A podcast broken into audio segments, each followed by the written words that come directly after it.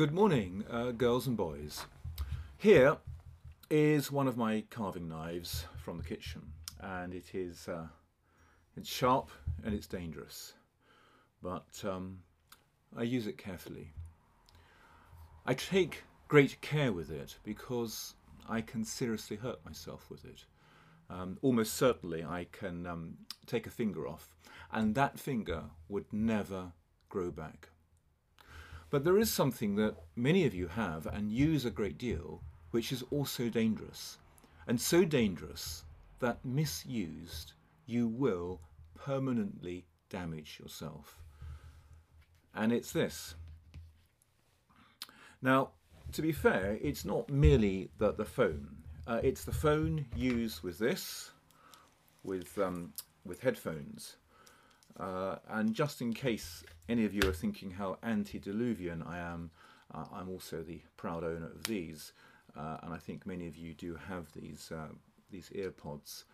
Um, now, what you may ask is so dangerous about these headphones or, or ear pods, and the answer is, as with so many things, it depends on how you use them. My carving knife is not dangerous if I use it sensibly, but it is if I don't respect Uh, the knife and its potential to cause harm. And so it is with headphones. And this all depends on how you listen to your music. In the old days, back in the nineteen seventies and eighties, when your parents were teenagers, your grandparents would shout up the stairs and tell them to turn their music down as the whole house uh, shook to, uh, to Led Zeppelin or Pink Floyd, Black Sabbath, or, or perhaps Shostakovich or Wagner.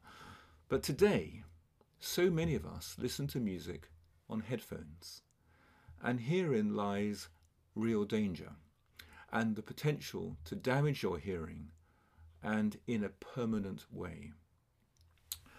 I, I wonder how many of you have experienced that ringing in your ears, um, or rather a disorientating perception of noise ringing in your ear after you've finished listening to music loudly. That condition is called tinnitus, uh, and it's not something to be ignored, as it can be a, a real warning sign that you're listening to music too loudly. Our hearing is something that all of us must look after. Um, in the workplace, hearing loss is now covered by health and safety legislation, which is why those who work in noisy work environments must, by law, be protected by their employers from the permanent damage caused by noisy machinery or tools. And the reality is that across the world in the last ten years, medical associations have seen a major increase in the prevalence of hearing loss in children and adolescents. And the key danger of headphones is volume.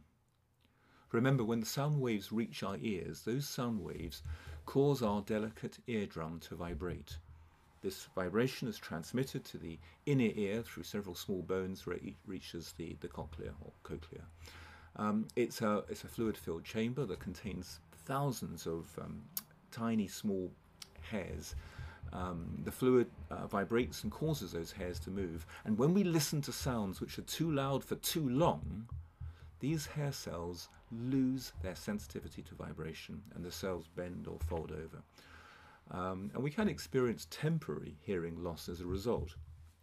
But, and this is the case with repeated listening at loud volumes, the cells in those cases never recover. Girls and boys, I cannot repeat this too often. This type of noise-induced hearing damage is, is impossible to recover from. No cure exists for repairing a damaged inner ear. Now, I can't tell you what to do, and probably at times you think that your parents and your teachers are always telling you what to do.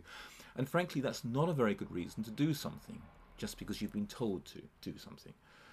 What I'm asking you to do is to, to think about your body and your overall health, uh, and to understand that whether it's the carving knife or your headphones, you have the potential to do lasting damage to yourself.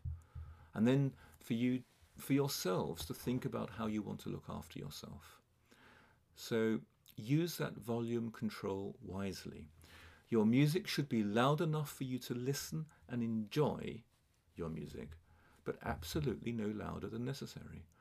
Um, so, you know, try not to have music blaring in your ears for long periods, um, as um, you know, length of exposure is a key determinant in hearing loss too. Uh, Noise-cancelling headphones uh, can be a good investment in this respect, as they allow you to cut out much of the outside sound, and thus you can enjoy your music at lower volume, uh, as you're not competing against extraneous sounds. Like you, I, I love music, and I, I cannot conceive of a life without it. But please, perhaps do your own research online, and there are many medical studies now which make for troubling reading.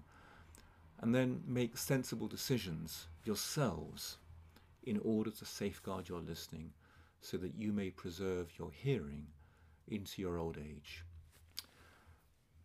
Have a good day, everyone.